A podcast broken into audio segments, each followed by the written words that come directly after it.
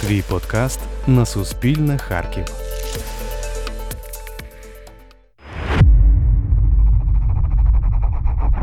Протягом 1918-го через низку силових та ідеологічних протистоянь влада у регіоні переходила з рук в руки, і на початку 1919-го війська директорії УНР залишили місто. Ви слухаєте подкаст П'ятеро з ломбарду про українську революцію у Харкові. Мене звати Тетяна Кривоніс і Зі мною поруч історик, головний спеціаліст північно-східного міжрегіонального відділу Українського інституту національної пам'яті Едуард Зуб. Слухайте нас у SoundCloud, Google та Apple подкастах, а також у Megogo та Анкор. Не забувайте підписуватися, коментувати і ставити лайки. Для Харківщини 1918-й почався з Донецько-Криворізької республіки, переходу на новий час. Теж першою українською газетою, яку закривають більшовики, стає нова громада.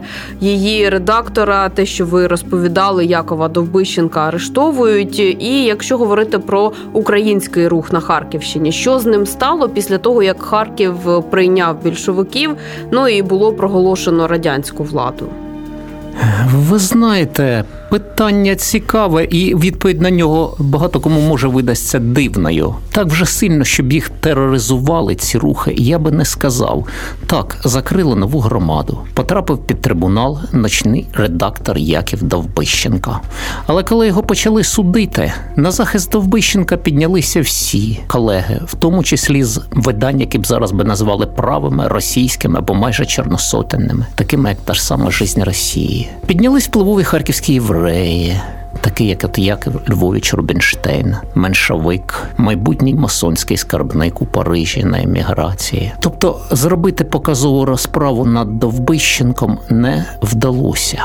Процес сам цікавий, я просто за нього скажу пару слів. Інкримінували йому шпигунство на користь Центральної Ради. Докази ті були просто телеграфні стрічки. Там залипав апарат, якісь незрозумілі рисочки, сказали, що це шифр, це страшний секретний шифр. Ну і коли почалось це прилюдне засідання, там ще була така дивина. Обвинувачував Іван Кулик, майбутній український письменник, за яким багато хто зараз сумує як розстріляне відродження.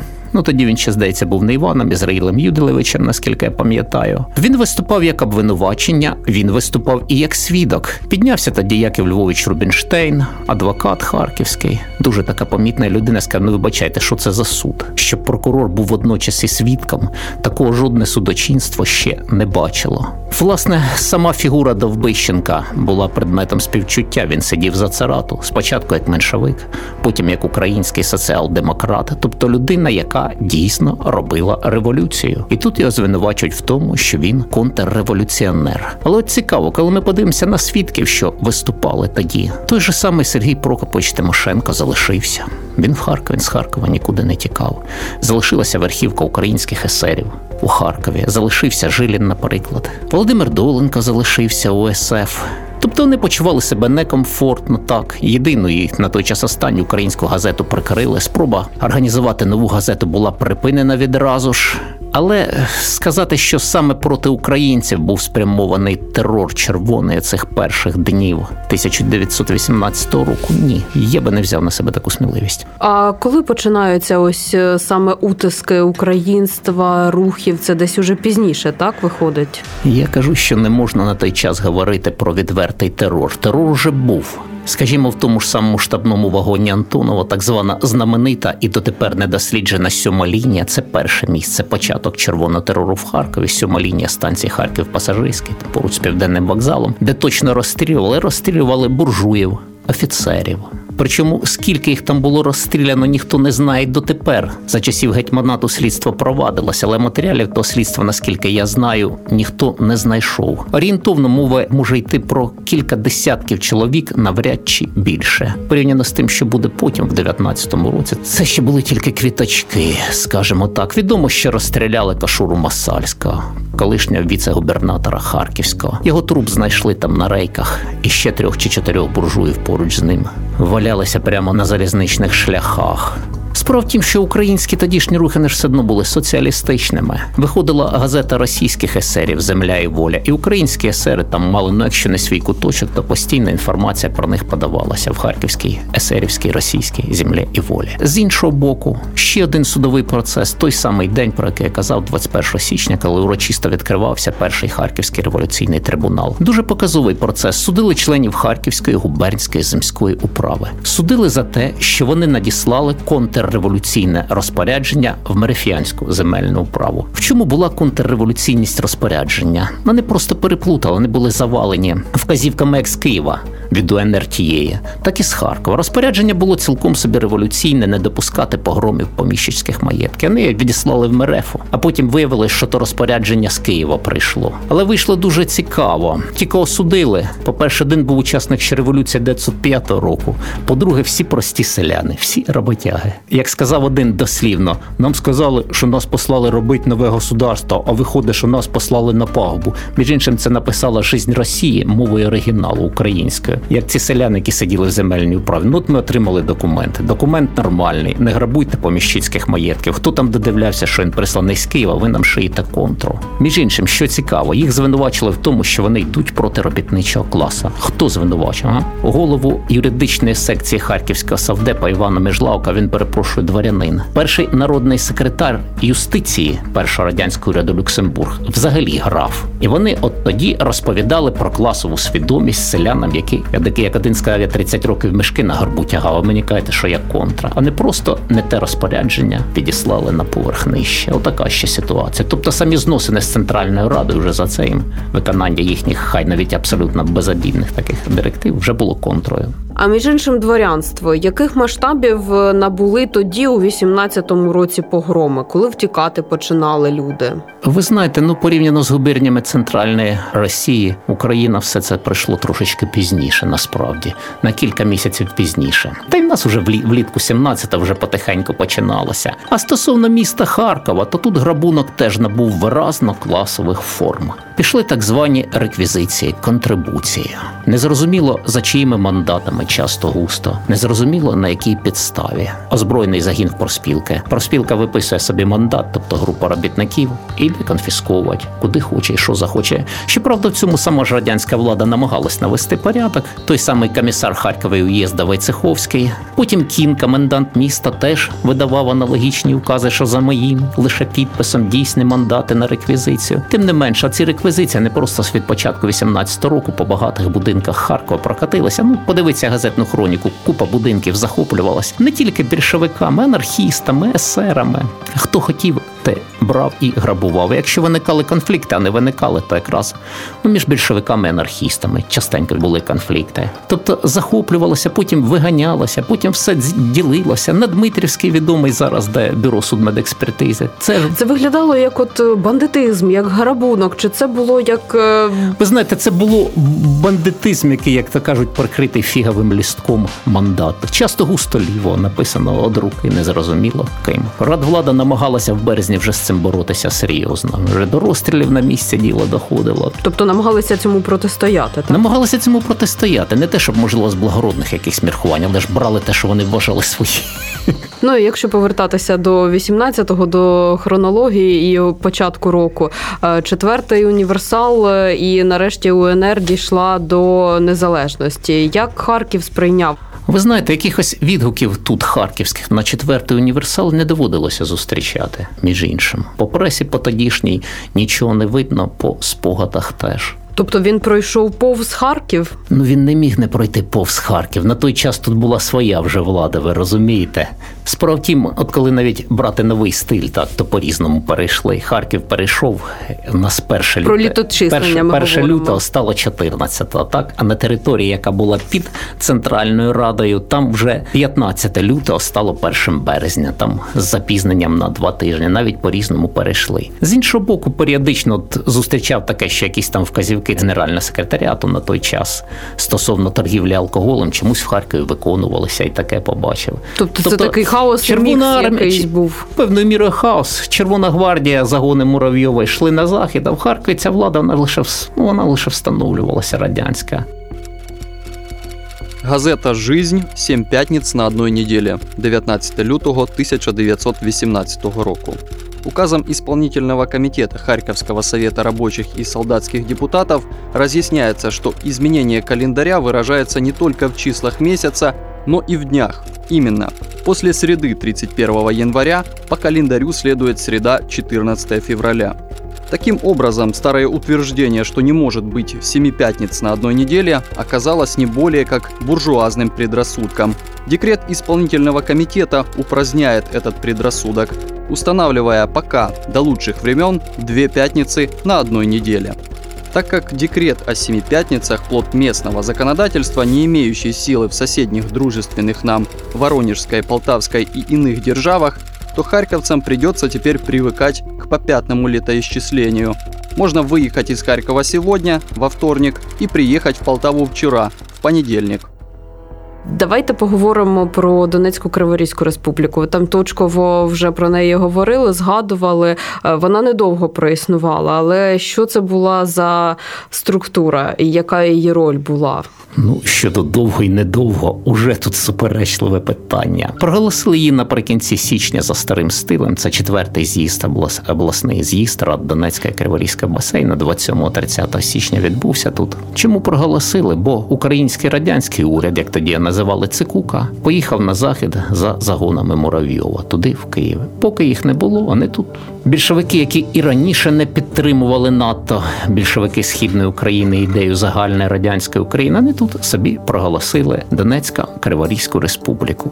Знову ж таки, це треба дивитися перш за все на зовнішні обставини. Вже зрозуміло було до чого йдеться. Берестейське замирення хотіли довести, що ці шматки це не Україна, і маючи в перспективі, що німецькі війська, союзники українські мають зупинитися на межі Полтавської і Харківської губернії. Оце перше і головне насправді, чому вони її проголошували. Там можна багато чого писати, розповідати про ісконний донецько криворожський народ. Бувало й таке, між іншим, там є заяви, що мовляв, це кожна нація має право на самовизначення. Згідно з цим правом, Донецька Криворізька республіка була проголошена. Яка тут нація? Донецька Криворізька, ну Газета «Жизнь. Рисунки углем. Превращение харьковского обывателя». 19 лютого 1918 року. А вчера пришел декрет, объявивший всех нас собственностью Донецкой республики. Тот самый товарищ Артем Сергеев, которому мы аплодировали как прекрасному выходному артисту политических вечеров, теперь вдруг оказался президентом Донецкой республики. Третий раз уже в течение года заставляют нас самоопределяться. Третий раз выявляем свое национальное лицо. И когда будет положен предел нашим страданиям из одного государства в другое, из одной республики в другую, неизвестно. По всей видимости, окончательно и раз навсегда самоопределит нас фельдмаршал Гинденбург. Стосовно того, чи довго вона існувала, скажімо, 30 січня закінчується з'їзд, і радянські війська тікають з Харкова 8 квітня зранку. Тобто це два місяці. І ще за три тижні вона існувала по факту в Луганську, коли вони тікали на схід, далі евакуювались під натиском німецьких і українських військ. Але по факту її ніхто не скасовував. Тобто можна вважати, що вона існує дотепер. Багато хто так і вважає. Ну, це однозначно було утворення радянське, переважно більшовицьке, яке було просто лише засобом показати німцям, що це вже не Україна. Можливо, зупиняться, не доходячи до Харківської губернії. Артем сам вийшов тоді, звернувся по радіо до керівників європейських держав розповісти, що от ми проголосили таку республіку терміново, що це не Україна. Зупинятися треба там німецьким частинам. Як самі харківці ставилися до цієї республіки, тут про неї багато відгуків у пресі видно, ну як до анекдота. Між іншим, можливо, б ставилися і краще. Тобто, коли подивитися, там е, на початку березня організовується так званий надзвичайний штаб по боротьбі з контрреволюцією Донецька Криворізької республіки. Фабула наказа з заходу наступають німці з гайдамаками. Треба готуватися до оборони. Перший пункт, який готуватися до оборони, провести реквізицію, накласти контрбуці. Харківська газета Рух про зміну влади 14 квітня 1918 року. Її закрили менш ніж за місяць після гетьманського перевороту. Після коротко і невдало відіграної ролі столиці, волею побідітелей, російських большевиків, утвореної Донецької республіки, Харків знов зайняв почесне і належне йому місце центру Слобідської України. Національна неволя, яка охопила місто та округу під час російської самодержавності в обличчі комісарствуючих соціалістів, усунена. Наша часопись тут теж ознака національної волі. Там дуже швидко і непросто все змінювалося. Там одна лише зміна влади у Харкові, власне, 8-9 квітня заслуговує на окрему, не знаєте, розмову чи передачу. Тут же ж не відразу держава Скоропадська була заснована. Сюди прийшла Українська Народна Республіка, сюди прийшли війська УНР, а перед ними німці. Як ось це про що ви говорите, відобразилося на житті Харкова? Останні дні перебування тут більшовиків радянської влади, Донецька Криворізька, як хочете називати, можна в даному випадку, в принципі, плюс-мінус все одно. Були днями евакуації, евакуації в стилі лихоманки. Намагалися нічого не залишити ворогу. І на перешкоді цієї евакуації, яку проводило керівництво Донецька Криворізької республіки, стали улюблені їхні пролетарі. Харківські паровозобудівельні, Гельферіг Саде, Герлях Імпульс намагалися евакуацію саботувати. Не тому, що пролетарі там були класово несвідомі, як закидав Артем, ні. Тому що вони думали, ви зараз втечете з сировиною, зі станками, з обладнанням. А як і за що будемо жити тут ми? До на ХПЗ там взагалі півторамісячний борг був з зарплати, і робітники всерйоз непокоїлися, що з цим боргом більшовики потікають. Стосовно мужності, з якою захищали робітники Донецька Криворізьку республіку, ну можна почитати парадні радянські книжки, а можна почитати протоколи засідань Харківського совдепу, де Артем кричав, як перший паровозостроїтельний полк покинув свої позиції. Ви шкурники, ви требуєте від нас там плати за те, що ви воюєте за інтереси пролетаріата. Взагалі, от останні дні радвлади не дуже такі.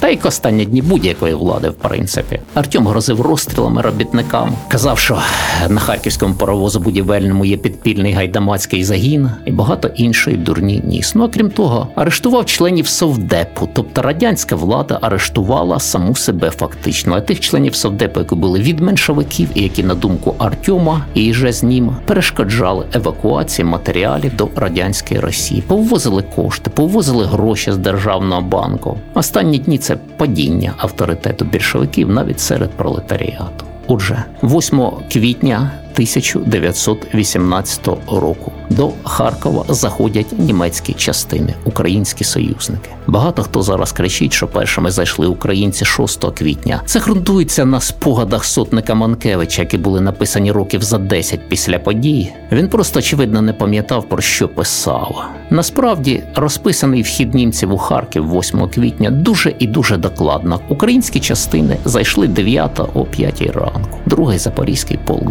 Болбачана. На час зміни влади реанімована була буквально Зранку 8 числа Харківська міська дума, яку більшовики перед тим розігнали. І на час зміни влади дума зуміла організувати так звану ГО городську охрану, які на той момент, поки червоні тікали, а німці ще не зайшли, взяли під охорону основні об'єкти міста. Коли ви читаєте спогади про зміну влади в 41-му році, а? а грабіловка колосальна, коли червоні втекли, німці ще не прийшли. Так от у 18-му такого не було. У 18-му була третя сила, яка більш-менш забезпечила порядок. Приблизно о 13.00 8 квітня на розі вулиць Катеринославської і Олександрівської, тепер Полтавський шлях Євгена Котляра, було встановлено стіл, за яким гласний Харківської міської думи.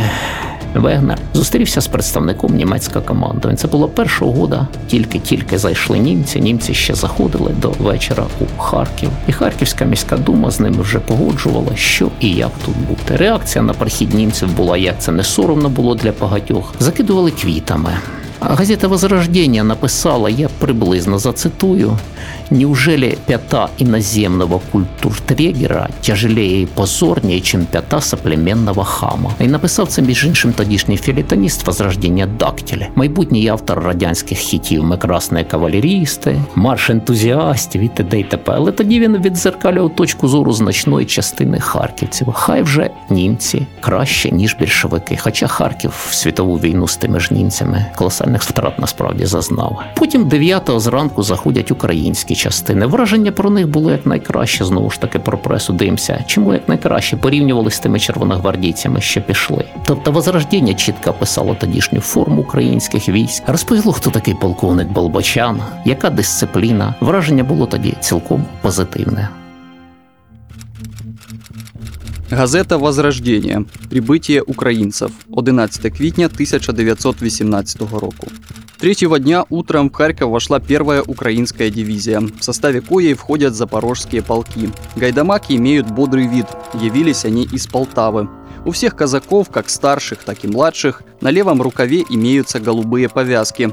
У некоторых головные уборы – высокие барашковые шапки с длинными верхами голубого цвета. Одеты они в обыкновенные солдатские шинели. Погон ни у кого нет.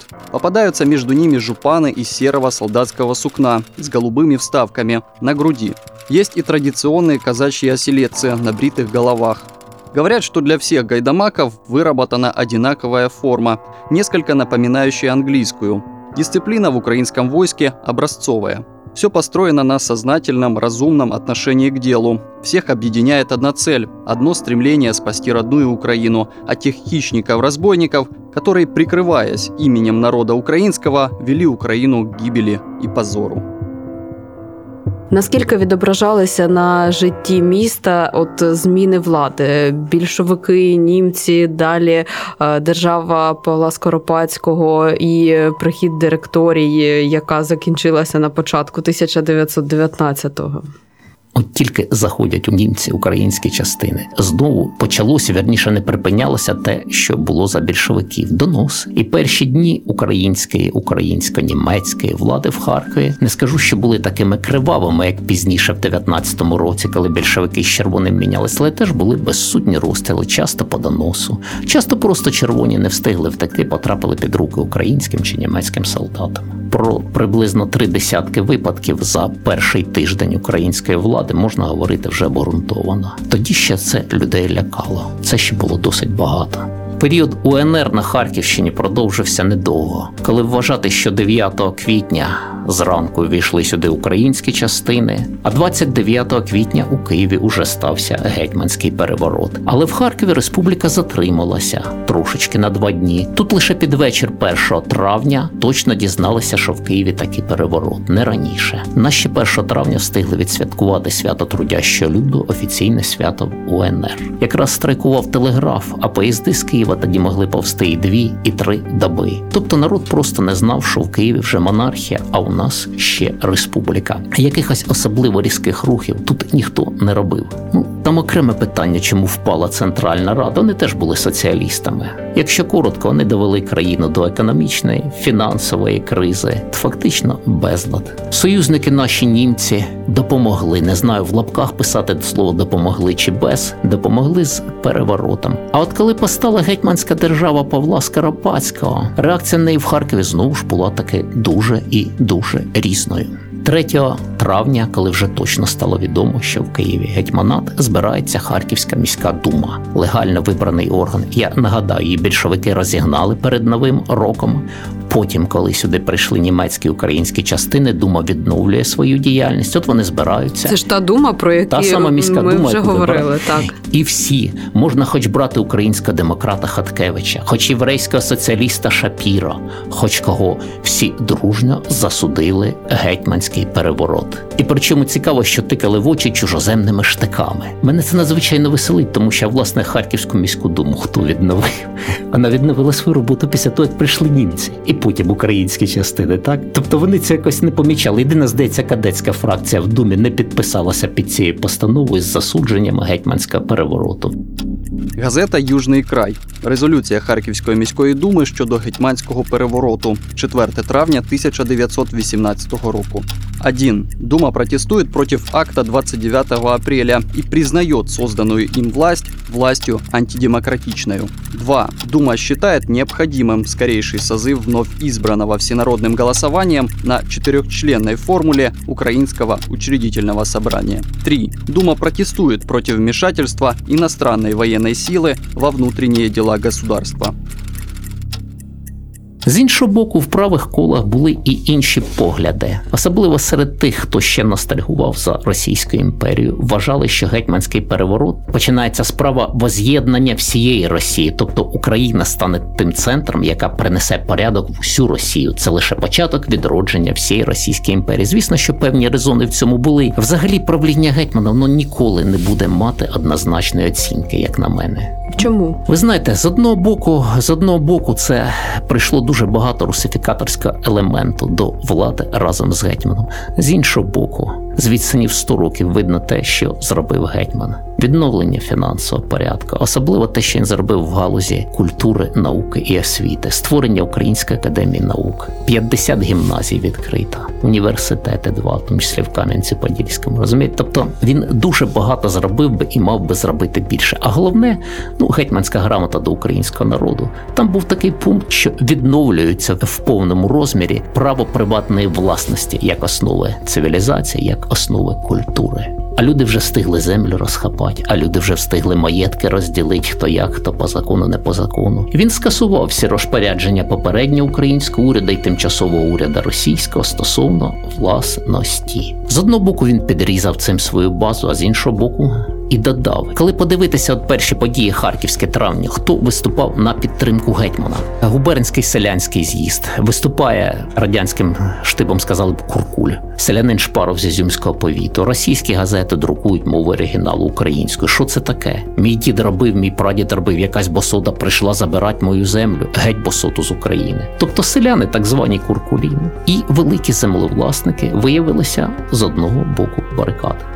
Тобто той же Галіцин, церемонімейстер двору його величності, крутейший харківський поміщик, або ж Састисовський, великі землевласники на тому з'їзді виступали в унісон фактично з такими, як Шпаров. Але з часом гетьман мав виконувати союзницькі обов'язки перед німцями, постачати хліб. А хліба було б треба багато. А віддавати його селяни не хотіли, як не хотіли віддавати ні тим владам були ще до гетьмана, тим, що було пізніше. Така от ситуація. Спочатку на Харківщині підтримка гетьманського руху дійсно була значна. Наскільки спокійним був е, цей період? Е, Чи були якісь е, збройні протистояння? Ну, початок встановлення гетьманата дійсно був спокійним, більш чи менше. Почалося далі. Кінець літа, осінь. За літо, коли подивитися, от вироки тих же самих німецьких польових судів, там за місяць два смертних вирока по Харкову. Три. Тобто, це порівняно з тим, що буде в 19-му році, коли порівнювати Щека, наприклад.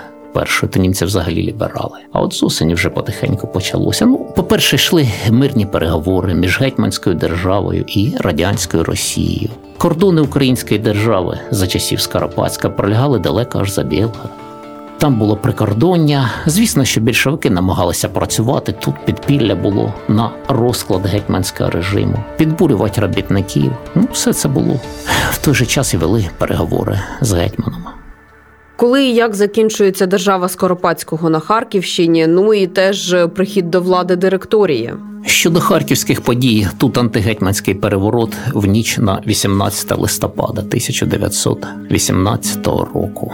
Те, що в гетьмана з рук булава вже випадає, розуміли всі, в тому числі і більшовики. Тут, власне, три сили: Український національний союз, більшовицьке підпілля, ну і німці. Тут же ж стояв величезний німецький гарнізон. В Німеччині своя революція. Хочеться додому. І позиція німців залежала, власне, весь кінець 18 року лише від того, хто швидше їм надасть вагони для відправки. І коли подивитися спогади більшовицькі, наприклад, напередодні, напередодні того ж самого антигетьманського перевороту, який чинив Болбачан, ходили домовлятися. Більшовицьке підпілля до німецького гарнізону. Може, поможете нам там, щоб не українці прийшли до влади. Болбачан встиг з загоном, здається, 700 чи 800 чоловік просто в одну ніч. Ключові точки тут взяти під контроль в місті Харкові. Щоправда, по губернії так просто все це не вийшло. Там було значно довше і трошечки кривавіше були. Там ну сказати, щоб це якісь були великі стички. Ні, антигетьманський переворот тут пройшов більш чи менш спокійно. Ну а в Харкові з владою почалось таке.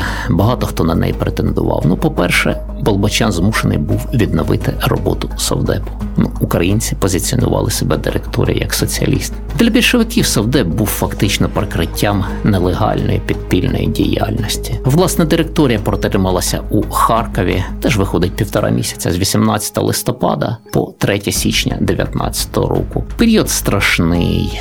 Період безладу, період страйків, якими більшовики намагалися додавити українську владу, період конфліктів з німецькими союзниками. Був час, коли українські війська взагалі на початку грудня були змушені вийти з Харкова в район Кав'яги, Валки, тому що німці їм виставили ультиматум. Сталося це після провокації, коли місто потопає в темряві, і чомусь українські військові обстрілюють німецький патруль саме там, де чітко видно українські знаки розрізнення. Поки вони покинули Харків, українська адміністрація цивільна залишалася тут, початок грудня. Тут ще встигли організувати свої загони білогвардійці. Тобто, крім Червоної Росії, нагадала про себе і Росія біла. Червоне підпілля, фактично біле підпілля, українська адміністрація, німецький гарнізон і українське військо за межами Харкова. Таке було кілька днів в грудні. Потім українське військо повернулося, білих роззброїли. Частина з них пішла на спільний з українцями фронт проти червоних. Неодноразово більшовики залишали місто без світла і каналізації. Ну офіційно не більшовики, робітники, робітничий страйк, але хто за ним стояв, воно всім і так і тоді було ясно. І в мемуарах вони пізніше розказали, що це дійсно підпільне. Тобто, фактично, місто тероризували страйками, залишили під час страйку без води і світла Миколаївську лікарню, де валялись сотні тіфозних. Підскочили ціни на все, а тим часом вони потихеньку отримували гроші з Москви. Багато знову ж таки, як товариш Квітних з цілою валізою миколаївських грошей приїхав сюди, щоб перекупити зброю в німецького гарнізону, який потихеньку розкладався так само успішно. Бачите, в німців трапилася ж своя революція в листопаді.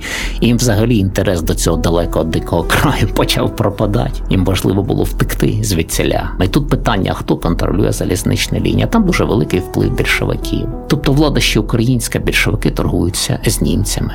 А врешті-решт, період директорії по факту скінчився більшовицько-німецьким союзом у Харкові. Мало хто знає про спільний парад німецьких і радянських військ 3 січня 19-го року. Є задокументований. Єдина згадка, але в дуже в серйозному органі це «Ізвістя Временно робочого крестьянського правительства України. І писала людина, майбутній нарком землеробства Радянського Союзу Яков Лівекштейн, який в тому параді безпосередньо бачив на власні очі, здається, брав участь. Я можливо не точно зацитую. Він там казав, що могли соперничати в стройності шага наші часті з німецькими. Це розповідаючи, що це, начебто, були робітничі повстанці і з кращими стреликами світу, тим не менше могли показати такий клас строєвого кроку. Власне, б сказав, що це за 20 років до відомого параду в Бресті, таке вже було союзницьке. Був цей харківський парад 3 січня. Будь ласка, це офіційний радянський орган. Багато хто в це чомусь не вірить, що на радощах вчинили спільний парад, як переможці, як союзники. Тому, коли радянська влада казала, що 3 января вигнали німцеві петлюровців, це була, м'яко кажучи, брехня. Вигнали петлюрівців за діяльні допомоги німців. І тут ще з місяць, напевне, після того, як пішла українська влада, спільні з німцями караули охороняли порядок в місті Харків. Залишився тут великий загін німецьких комуністів в Харкові, який не поїхав додому. Декому цікаво стало тут рухати революцію. Це подкаст П'ятеро з ломбарду. Слухайте про історію української революції на Харківщині у SoundCloud, на платформах Google та Apple, а також у Мегого і Анхор. Як мінялася влада, а разом із нею і життя регіону. Слухайте у наступному епізоді спільного проєкту Суспільного Харків та Українського інституту національної пам'яті. Підписуйтеся, коментуйте та ставте лайки.